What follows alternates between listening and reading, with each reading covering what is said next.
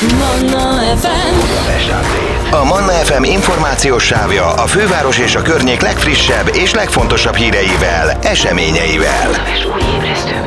A mikrofonnál István Dániel. A Budapest Update-ben péntek van, érezzük ezt mindannyian, és a péntek akkor megérkeztek az új filmek a budapesti mozikba, ezért van itt velünk Dudás Viktor filmszakértő. Jó reggelt, Viktor!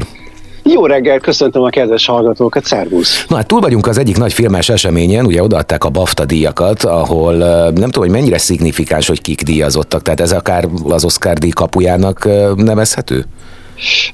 Jellemzően azért a BAFTA már egy erősebb jelzés az Oscar várományosoknak, hogy esélyük lehet elnyerni a hőnáhított Oscar szobrot is.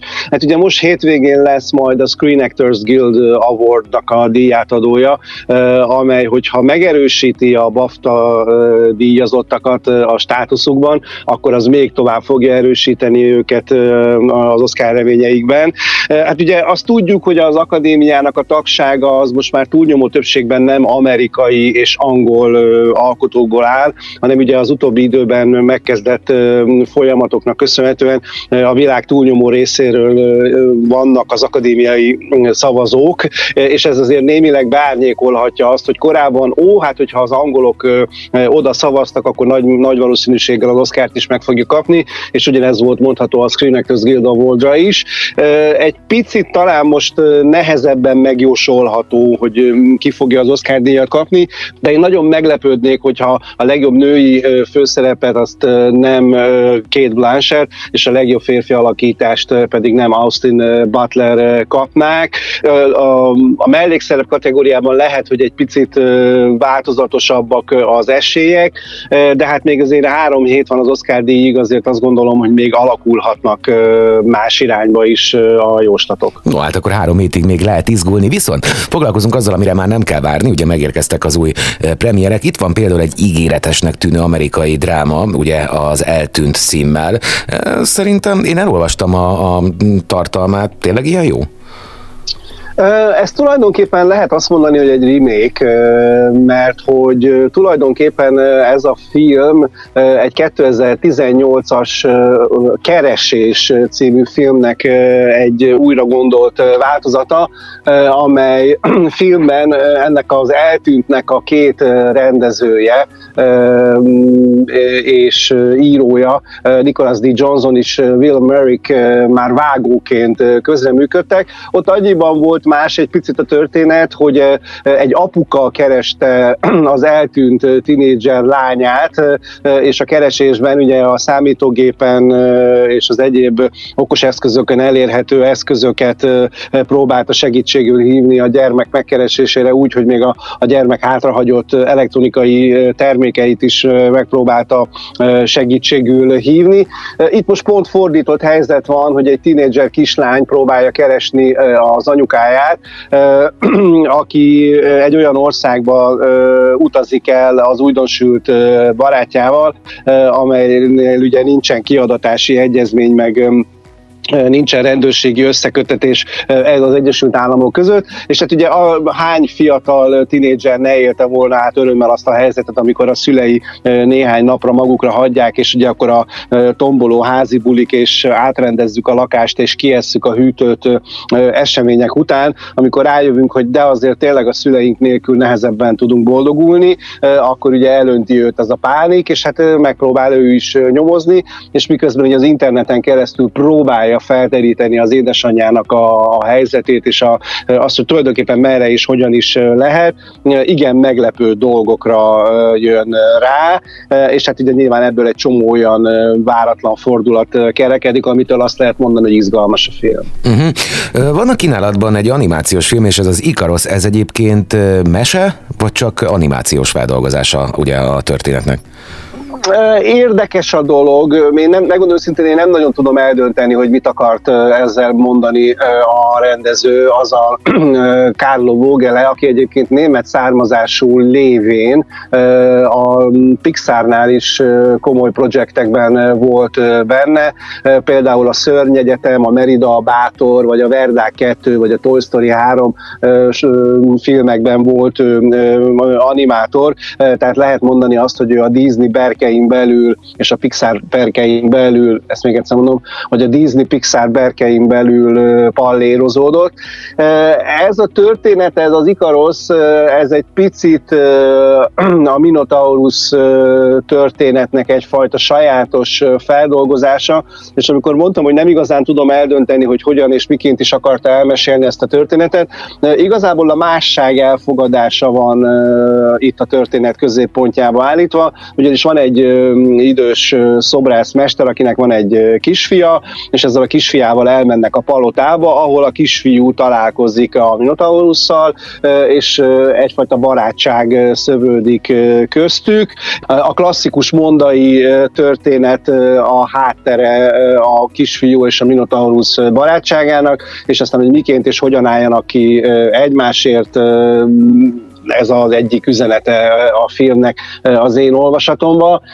Akik egyébként szeretik a, az ókori történeteket, és ezt egy picit egy más szemüvegen keresztül akarják nézni, számukra érdekes lehet, mert egyébként a rajzfilm látványvilága és a, a kiműveltsége az valóban nagyon figyelemre méltó. Na hát és akkor egy nagy ágyút majdnem a végére hagytam, ugye már nagyon régóta nézzük a trélereket megtörtént esemény alapján, amivel kapcsolatban nézve egy picit szkeptikus vagyok, ugye a kokain medvéről beszélünk, ami egy medvéről szól, aki elég komoly kábítószer mennyiséget nyel le, és akkor innentől fogva indul el a baj. Mennyire valós ez a valódi sztorin alapuló történet? Hát ez a filmből igazából nem derül ki, annyit tudunk, hogy valóban kokaint dobáltak le egy erdős részen, amit azóta se találtak meg, és hogy most hány medve és hány turista volt ennek tulajdonképpen az elszenvedője, azt nem tudjuk, mert hát nyilvánvalóan, hogyha mondjuk azok, akik ledobálták a kokaint és megtalálták, ők nyilván nem fogják fölhívni a rendőrséget, hogy köszi, ne keressétek tovább, mi most már megtaláltuk a miénk, majd mi tudjuk, hogy mit kell vele csinálni. Tehát, hogy azért nyilván vannak ennek ilyen egyéb vetülete is. Hát nézd, a film az egy igazi trash mozi. A rendezője az az Elizabeth Banks, akit egyébként színésznőként sokkal jobban ismerünk. Például a Zack és Miri pornót forgat filmben, ugye ő volt a Miri, de több filmben is láthattuk őt. Hát, hogy mondjam neked, ugye Magyarországon a kétezres évek elején volt néhány remake, a Hippolit, a Meseautó, az Egy Szoknya, Egy Nadrág, meg az Egy Bolonc Százat Csinál.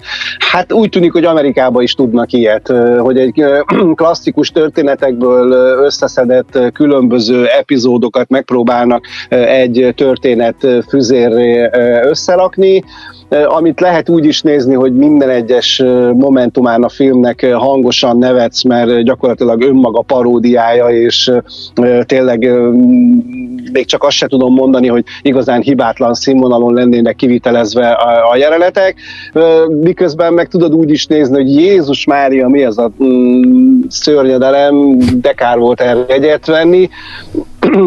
Még az is lehet, hogy valahol a kettő között van az igazság.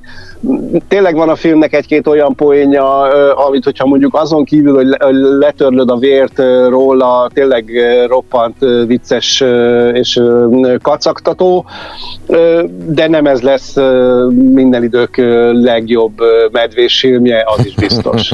Hát, hogyha olyan lesz, mint a tréler, akkor remélhetőleg nem vették túl komolyan az alkotók magukat, és tényleg marad egy ilyen stressz színvonalon ez az egész hát, történet. Értelmet, értelmet és kohéziót a jelenetek között nem nagyon érdemes keresni.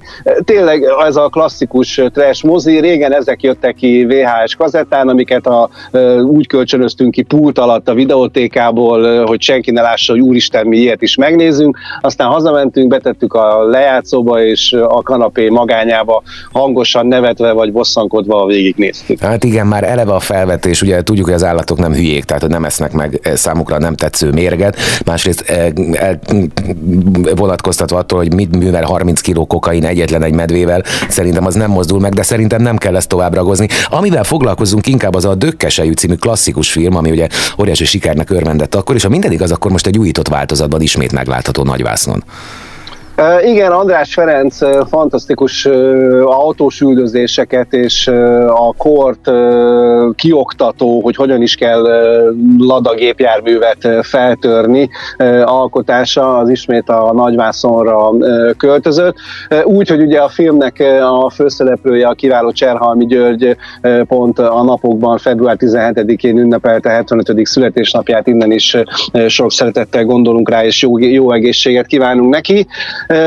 Hát ez egy olyan emblematikus film volt, és még most is az a nyolcvanas évek Magyarországáról, amit olyan nagyon nagy előszeretettel nézünk. Tehát ehhez hasonló dinamikájú, tempójú, történetvezetésű akciófilm azóta se nagyon készült Magyarországon, és ugye Cserhalmi György abszolút a csúcson van a filmben, Temesi Hédi hátborzongatóan gonosz és kegyetlen, visszatért a magyarországi vásznakra ezzel a filmmel a korábban nagy sikerű Percelzita is, úgyhogy tényleg olyan filmet nézhetünk meg most fölújított változatban, amely szerintem, ha most frissen bekerülne a moziba, és azt mondanánk, hogy na, ez egy új film, akkor szerintem ugyanúgy megállná a helyét.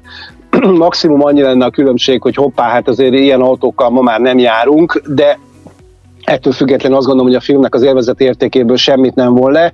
A, a film kapcsán még azt hadd mondjam el, hogy a, pont a múlt héten volt a Cinemanna műsoromban vendégem a kiváló uh, Ragályi Elemér, aki többek között ugye ennek a filmnek is uh, az operatőre volt, és uh, a film forgatásának néhány uh, kulisszatitkát uh, például a műsorban is megosztotta velünk. No, hát akkor nagyjából a végére is értünk, most azért viszonylag kevesebb uh, film volt, amiket tudtunk ajánlani, de azért van mit megnézni, viszont a Cinemannát említetted, az ma este is jelentkezik, ez ugye a mozis műsorunk, aminek te vagy a műsorvezetője este hattól. Mi lesz ma? Uh, ha, még egyszer, bocsánat. Uh, igen, köszönöm, hogy kérdezed. Kerekes Vica lesz a ma esti beszélgető partnerem, akivel a magyarországi és nem magyarországi karrierépítés nehézségeiről, előnyeiről fogunk beszélgetni. Érdemes lesz ránk hangolódni majd az este folyamán is. Viktor, nagyon szépen köszönöm, és jó hétvégét neked! Én is köszönöm, jó hétvégét mindenkinek, kellemes mozizást! A Manna ef em információs sávja a főváros és a környék legfrissebb és legfontosabb híreivel, eseményeivel. A mikrofonnál István Dániel.